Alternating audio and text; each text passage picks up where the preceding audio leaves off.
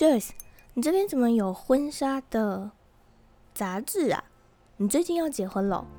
没有啦，之前我一位朋友 Victoria，她来了店里，她带了这一本婚纱杂志，结果忘记带走了。嗯，所以她是要结婚是吗？没有啦，她之前是一位婚纱打版师。哇，婚纱打版师哎，好酷哦！可是你怎么会用之前？她现在不是婚纱打版师了吗？对啊，因为他发生了一些事之后，就离开了那个产业。不过我真的很替他感到可惜，因为他自己到现在都还是非常热爱婚纱产业，而且他也非常享受成为一位打版师，所以他才会还是看着这本杂志啊。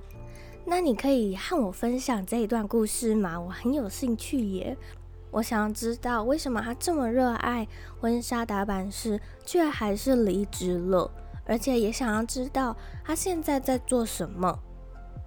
可以呀，那可能要先从为什么我们两个会开始认识说起。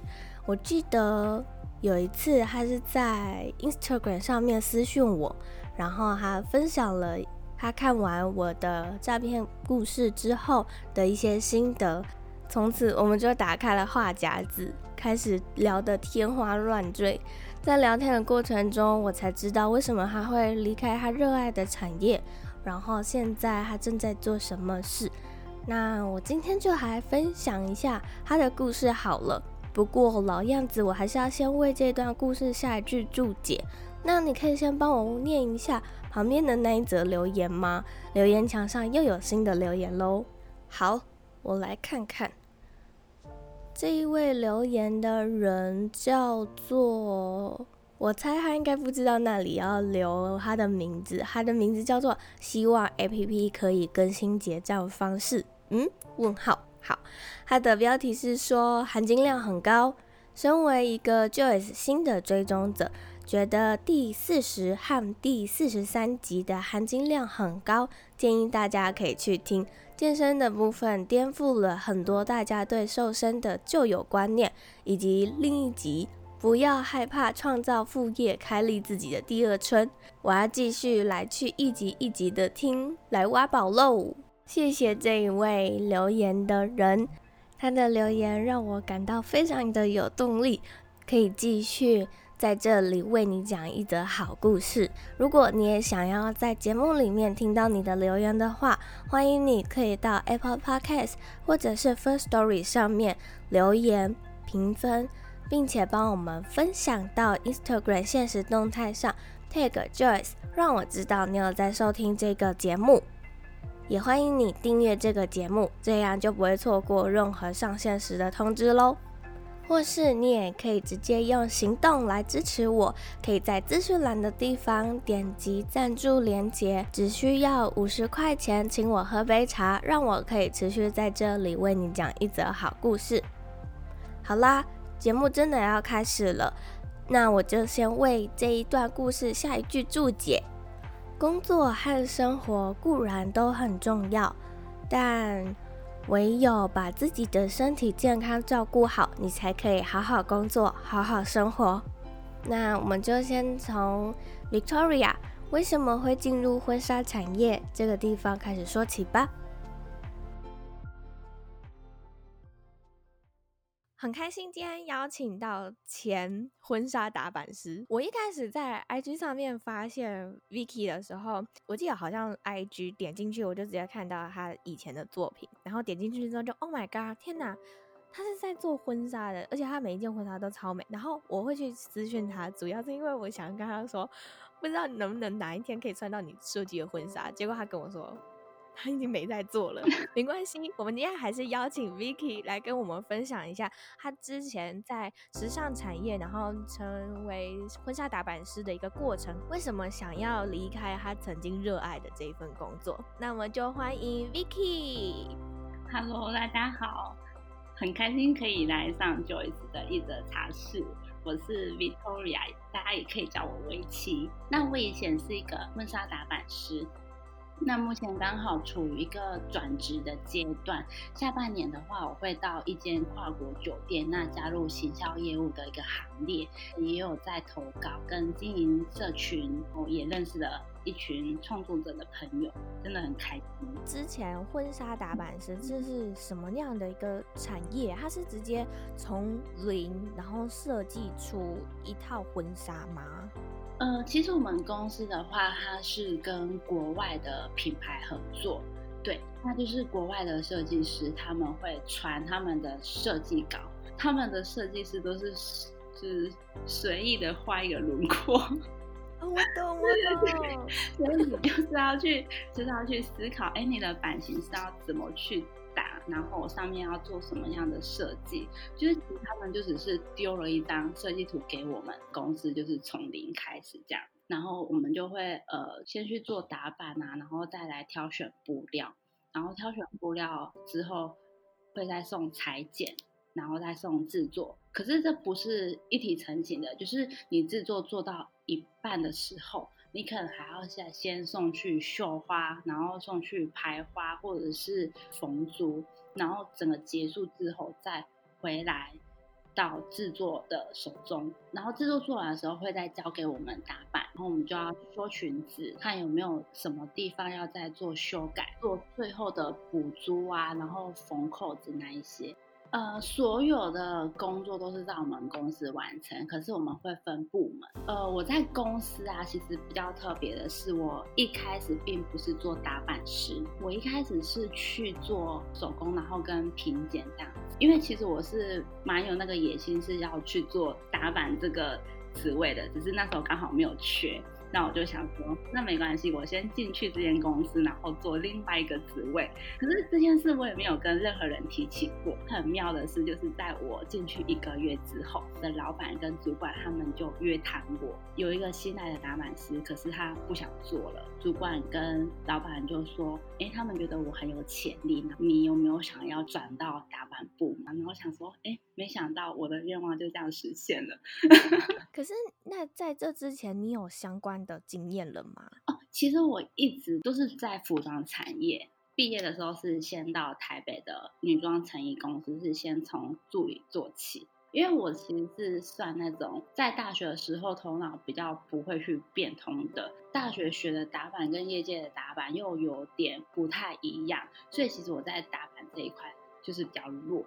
我的前公司婚纱外交公司，他在缺人，然后我有两三位朋友都在那里，有跟我说，哎，他们公司有在缺人，可是他们说他们公司是个火坑，为什么？因为我们的工作时间非常非常的长，对，然后我就去投履历，蛮顺利的就进公司。那为何你之后又选择了离开呢？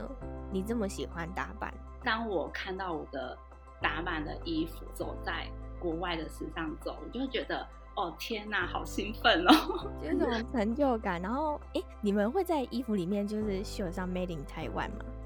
呃，会。Oh my god！我跟你说，Made in Taiwan 的东西我真的是无法抗拒。我只要看到 Made in Taiwan，我绝对买，绝对买。真的。可是我觉得这种产业就是大家会有一种错觉，就是觉得我们好像打扮得美美的，然后光鲜亮丽在做这种事情。可是它就是跟大家想象的真的是完全不一样。它是一个非常讲求速度，然后压力也很大的一个工作环境。尤其是我们公司的打版部门，工作量更大。我们每天就是工作十二个小时以上是家常便饭。最期望的就是可以准时下班，或者是周休二日。后来真的是觉得这种事情太奢侈了，所以也不敢去妄想。所以每次如果到了出货那一天，尤其是出货那一天，我们就是不需要加班，然后可以看到外面的夕阳，哦，真的是超感动的。唯一一下下的夕阳，然后明天又要继续黑暗人生。没错，没错，对。然后赶完一件又一件，对对对，真的就是很赶，而且。有时候我就会觉得好像被赶到没有自己的思考空间，可是这不是我真正离职的原因。三餐都还蛮不正常的，对，因为我们都是会工作到晚上。那大概在下班的时候，公司会给员工大概十分钟的时间，就是大家可以去放松一下，然后吃点小点心。嗯，后面还要再加班嘛。那晚餐几点下班就几点吃。如果我八点半下班，我就八点半吃；十一点下班的话，我就干脆不吃了。国外客户要来看样的时候，开玩笑，我们是要直接摔工资，因为可能十一点啊、十二点下班，然后隔天八点然后到公司，其他部门就会问说：“哎，薇琪，你有回家吗？” 就他他下班的时候，然后你还在，然后他上班的时候你还在，没错，对。然后到后期的时候，大概有一年的时间，每天啊都觉得很累，然后手脚会没力，就是我连爬楼梯我都要扶着那个手扶梯，所以我每天就是为了要上班，然后我一定是会先去买咖啡，甚至中午会再喝一杯。我真的很累，可是我又很喜欢这一份工作。我也不知道，就是自己身体出状况，是到了有一次要赶货，然后我发现我的月经好像要来，所以我就先去看中医。中医帮我把脉之后，他就觉得好像不太对劲。那他从来没有帮我量过血压，然后那天他就主动帮我量。那时候是冬天，然后我血压是一百八，吓死了吧？你这血压。在这种季节，不小心就会中风。一百八的人已经会开始头晕了。我就是每天喝咖啡，我就只是没有睡饱。然后他就叫我一定要去大医院做检查，被认定说可能只是线上腺肿大而已。然后有一次感冒高烧不退，所以才去做，好像是做核磁共振还是什么，就是比较精密的检测，才发现是肾上腺肿瘤。这个是什么东西？我不知道，但是听肿瘤就觉得好像很严重。医生那时候也说，就是这个是算是一种罕见疾病。罕见？对，他就说这算是一种罕见疾病。然后目前医学研究上还不知道这个的诱因是什么，有可能是压力太大还是什么之类的。那会对你造成什么样的影响吗？那个肿瘤就是不能让它变大，就是会缺钾，所以就是我会整天就是会没有力，可能到时候就是连走路都没有力气这样，会影响一些内分泌的一个系统，所以他就是建议说一定要把它拿掉。你之后有去顺利做手术吗？对，我有去做手术，然后休息了大概一两个月，回去公司之后还回去工作，还回去工作。其实我主管对我真的是超好。好的，他就是有授权我可以不用加班，可是后来我真的没有办法，因为就是我们是一个 team，可是你们怎么在加班，然后我不用加班，虽然就是，就是那种人情压力这样，我的东西我没有做完，我也会觉得很别扭，我还是会偷偷的加一点班。真的没有办法去负荷那样子的那么长的工作，所以我就离职了。那你之前在婚纱公司的时候，你有曾经幻想过要自己出来开服饰店或者是婚纱店吗？就像夏姿那样？哦，有啊，从毕业一直幻想到离职。应该是说我从大学。然后一直到后面工作几年，都是一直在这个圈子，所以我会想要有自己的品牌。现在看的东西比较多了，我就觉得以前的梦想现在好像不太适合。嗯，也不是说我放弃了，我觉得我想要分享一句话，就是歌德他说过：人在最自然的发展状态，不是紧抓着梦想不放，而是不断放弃原本的梦想，并在不同时期产生新的梦想。我觉得我，Oh my god！我觉得我好像我起鸡皮疙瘩了。我觉得好像就是处于这种状态，因为我不是说不喜欢那个产业，我也不是放弃了，而是当我看的东西越多的话，我的思想不一样，所以我现在不会想说要自己去开一间服饰店。但，如果未来有这样子的机会，可以有自己的一个服饰品牌，当然也很好。因为我现在就是也开始在学，跟大家一起学什么行销啊，然后经营自媒体这样。我有发现一个我们这个圈子的问题，因为我身边有很多朋友自己也是在自创品牌，大家对于行销、对于社群操作这一块很弱。我已经是很弱了哦，可是他们比我还弱，所以我就 希望，希望就是有一天可以。帮大家把他们的品牌建立起来，因为我觉得有时候并不是他们东西不好，而是他们没有被看到。你的你原本的那个专业就可以当做是你的一个兴趣，或者是你想要偶尔做个什么东西，然后想要送给别人，就只是你自己做开心就好。但是你一样还是有找到你现在现阶段热爱的事情，我觉得这样就很棒了。对，我现在就是把它反过来，把它变成是我的一个兴趣，或者是一个我的兼职。呃，我有个很好的朋友，然后他现在也有自己的正职的工作。不过他下班时间，他会利用下班时间去经营他的婚纱品牌，所以就是有时候他会来找我讨论，然后我们就会激发很多不同的想法，然后那时候我就会觉得很开心，就是我可以嗯帮到他，没有脱离这个产业。那我可以私心的问说，如果哪天我需要的话，我可以请你帮我设计吗？来，你来，真的假的？一小段广告时间，你也想要利用 Podcast 建立你自己的音频节目，或者是利用 Podcast 建立你自己的副业吗？现在 Joyce 的音频课程终于上线喽！在课程的第一单元，我会教你如何去定位你自己的音频节目内容以及你的主持方式。第二单元，我们就要来开始设计你的音频封面的音频名称。第三单元开始来录制你自己的音频，撰写你的讲稿，以及剪辑上架你的音频。在第四单元，我们就要成功的上架自己的音频之后呢，把我们的音频建立成 YouTube，上传到 YouTube 平台，并且发布到各个平台上，让以后我们只要发送一集音频，就可以联动到 Apple Podcast、Spotify。Google Pocket 上，在第五个单元，我们也会教你如何去邀请来宾，以及撰写访纲等等。Joyce 会公开我的整套邀请流程。最后一个单元呢，我也会教你如何去行销你的音频，利用 IG、Facebook、YouTube 来行销你自己的音频，并且去建立你自己专属的粉丝。在最后。也会有三个小彩蛋送给你。至于是什么小彩蛋呢？你可以透过下方资讯栏的链接点击就可以加入课程喽。或者是你也可以先试上三天的免费课程。让我简单的先告诉你 Podcast 是什么，它和 YouTube 的差别有哪些。期待在课程里面见到你。那我们就回到节目里面吧。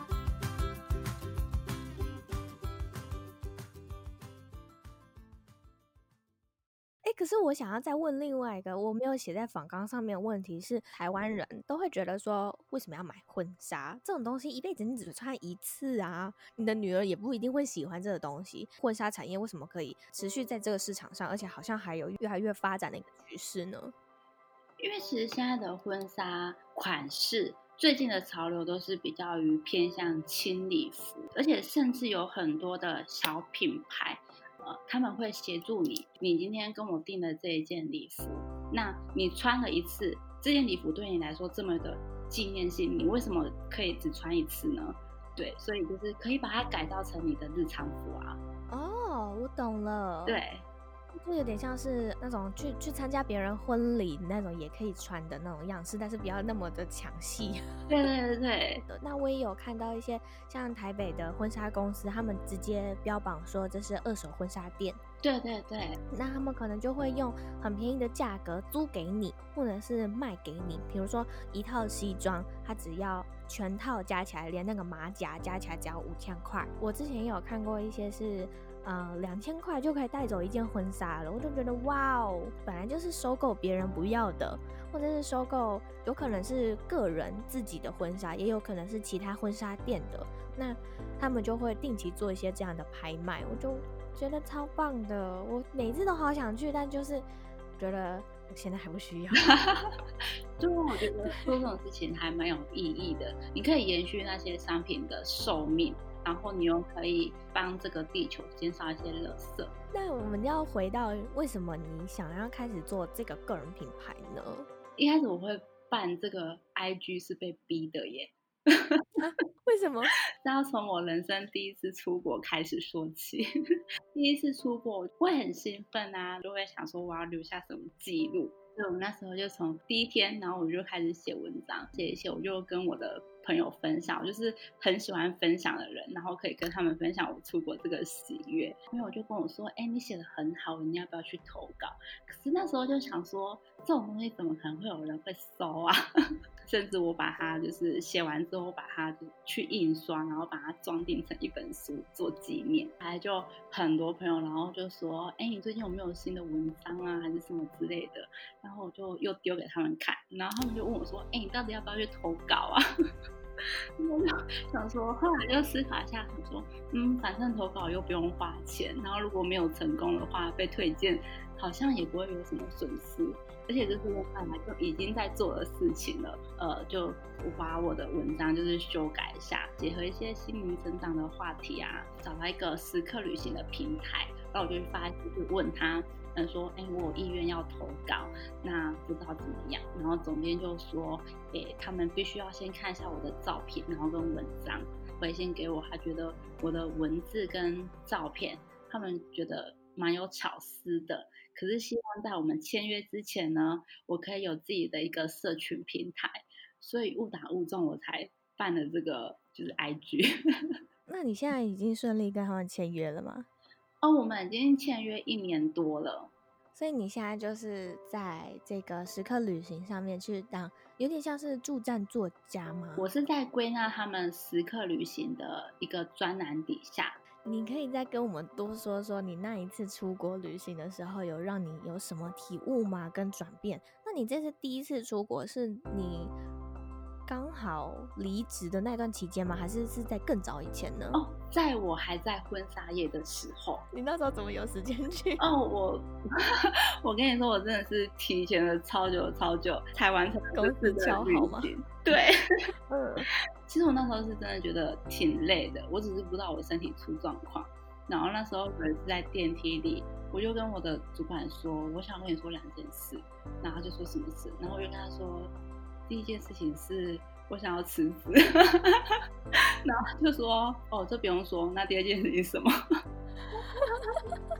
所以你是用这种方式逼他的是吗？我没有逼他，我没有逼他。哎、欸，因为我知道我们公司的规矩，因为像我主管他们出国啊，他们都是要一年前就跟公司定。我那时候就提早了大概有七八个月，因为我就觉得我第一次跟他讲离职，所以这个一定不会成功。然后我就跟他说，那是我想要跟家人一起出去玩。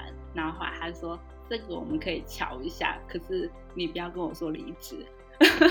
呃，因为我那时候去的时候是是欧洲的冬天，然后我就买了什么羽绒衣啊，然后雪鞋什么的，就是还有什么软软包，就是都把它备齐了。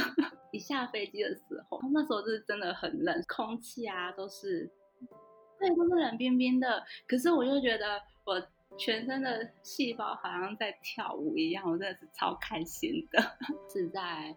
维也纳机场，因为从小到大都没有出过国，然后就觉得一切都真的都是很新鲜，然后看到什么东西眼睛都会发亮，就算就是你很冷，你也冷的也很值得。我知道会很冷，可是我没有想过说我可以遇到雪。就是有一天在饭店，然后大概凌晨五点多的时候睡觉的时候，手机就叮咚，然后就说：“哎，外面在下雪了。”然后就去看，哎，真的是雪耶！我就是超开心的，可天在饭店吃完早餐的时候就跑出去，然后那时候还有地上有有积雪，然后天空有飘飘一些，就是没有很大，然后我就把手就是接那个雪，结果你知道吗？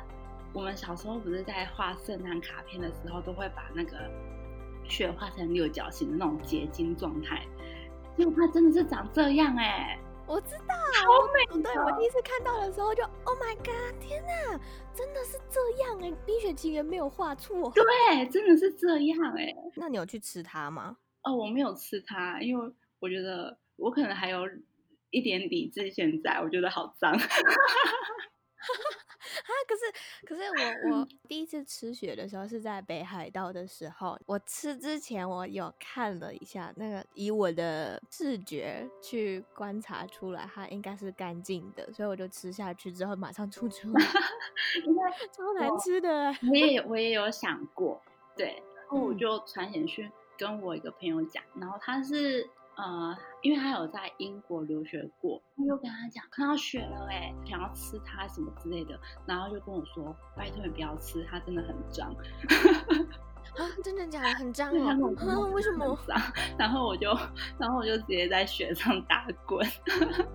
我们的国家没有雪这种东西。对，就算我相信今天此时此刻的你再次看到雪，你一定还是会很兴奋。对，没错。对，因为我们没有经历过雪带来的困扰或者是烦恼。没错，没错。但有一次，我就是在北海道的时候，一样是也是在北海道，我那一次。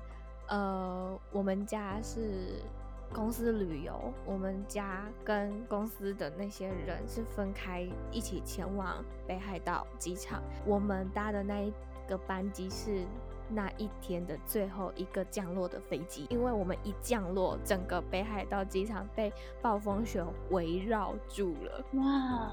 我爸他们公司的其他人，他们是比我们晚一点点的飞机，所以他们一直在北海道上空盘旋，一直都没办法降落。他们的那什么新干线也封掉了，高速公路也封掉了，地下铁也封掉，机场整个封闭。然后我就，Oh my god，这好像是我第一次尝试到什么叫做大雪。对，那时候就发生一件。我觉得蛮有趣的事情啦，就大家都被困在那个机场里面，然后已经有人开始在找寻今天晚上要睡觉的地方，然后开始跟机场的人员要毛毯呐、啊、要枕头啊那些的。那就天哪，难道我要睡在这吗？那因为那个机场它有三温暖，所以大家是不怕洗澡的地方。重点是。大家就开始抢有电的地方，可以有插头的地方，就觉得超好笑。最后就是我爸公司的那些同事没有顺利的降落，他们就折返回到了东京降落，所以就变成是他们在那边东京住了一晚。因为我们是跟团的，所以跟其他的那个可呃可乐旅游吗？还是雄狮旅游忘记了的，也因因为那一团是当天要回台湾，但是。没有办法起飞，所以他们又变成是要在札幌多待一天，然后刚好遇见了我们，所以我们就刚好坐上了同一班游览车，然后跟着他们一起去札幌，又再住了一晚。隔天雪就没了，而且那个晚上雪整个就是积超高的耶！搭游览车经过那个路边，路边有停那个车子，它完全就是被雪覆盖住了耶！天哪，好哦！它已经是被。不是那一种，嗯、呃，车顶只有几公分那样，不是，它是完全是被包起来了，好大哦。可是我觉得这是一个很特别的经验呢，而且因为你特别，所以你会一直记得，然后我们下来才会分享出来。我记得我去完那一次北海道之后，我到现在都还没有再去过了。哎，你说你这个 IG 是因为要跟对时刻旅行签约，所以才办的。那你开始建立这个品牌之后，你开始当投稿作者之后，对你的转变是有哪些呢？呃，我觉得心理层面上的转变会比较多。第一个就是勇气，你会很愿意的去尝试很多不一样的东西。我以前的个性算是比较胆小一点。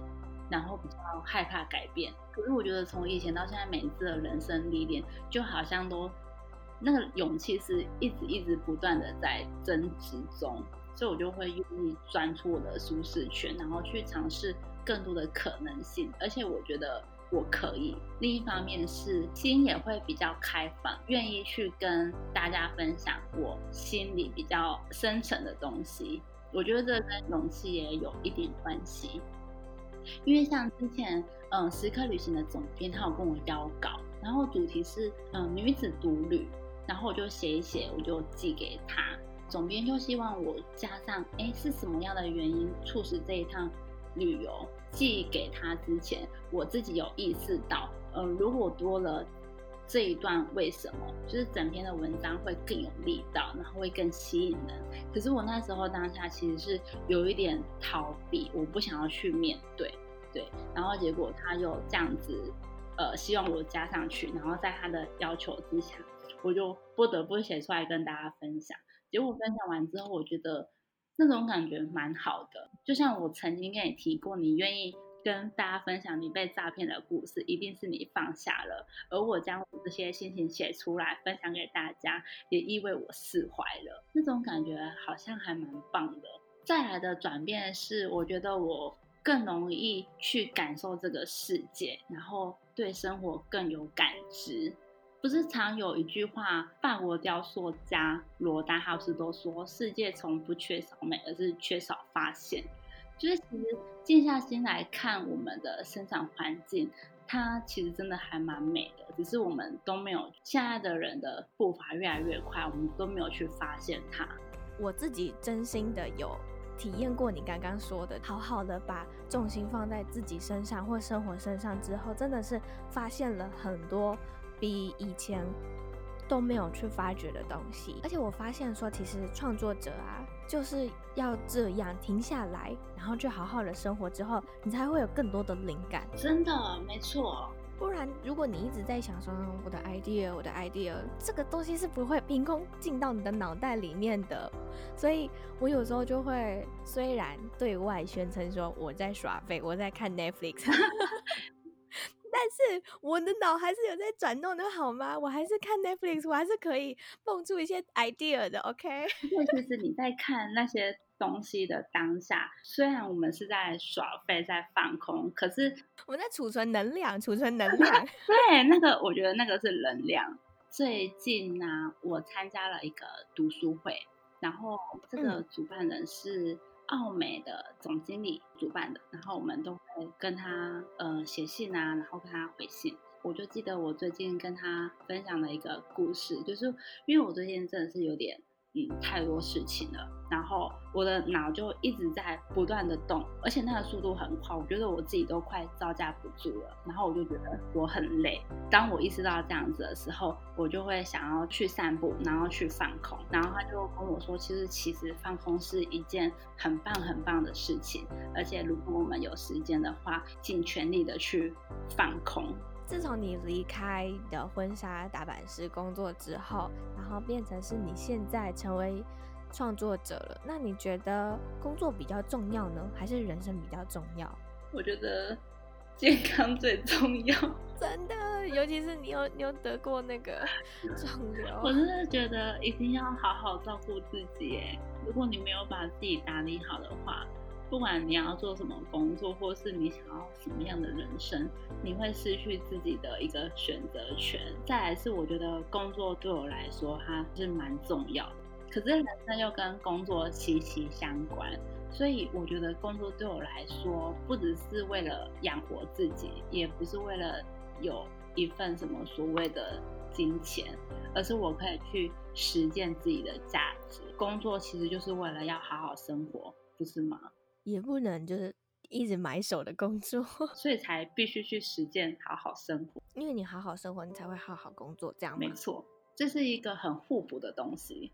好，那最后一个问题是，我要问，如果你可以对十年前的你说一句话的话，你会说什么呢？我会对他说：“其实你很棒，可是可以再多一点勇气跟叛逆。” 叛逆？为什么？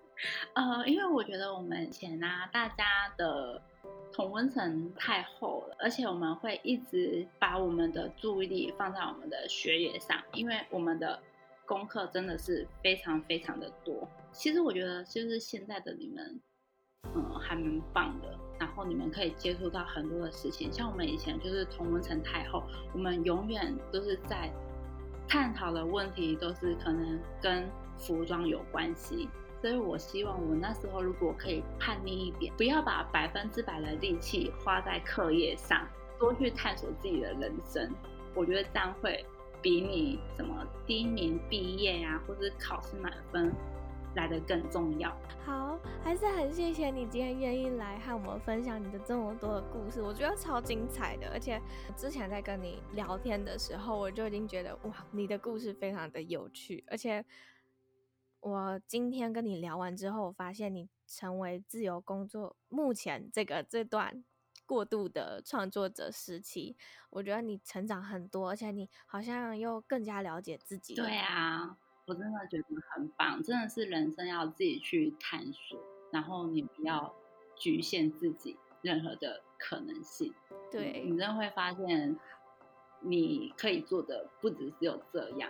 当然，我也还在跟大家学习，就你们真的都很棒。那还是很谢谢你，就今天愿意来一则茶室，和我们分享这些。谢谢 Joyce，今天聊得好开心哦。对，我们聊了一个半小时，超过了。没关系，没关系，超过我们原本预计的一小时。对。因为那一天我们聊的实在是太起劲了，所以最后忘记请 Victoria 留下了他的联络资讯。但后来我就跟他要了他的一张名片，所以如果有兴趣想要了解更多 Victoria 资讯的人，可以在资讯栏的地方点击他的相关链接去找他聊天。嗯，听完你今天的故事之后，突然觉得。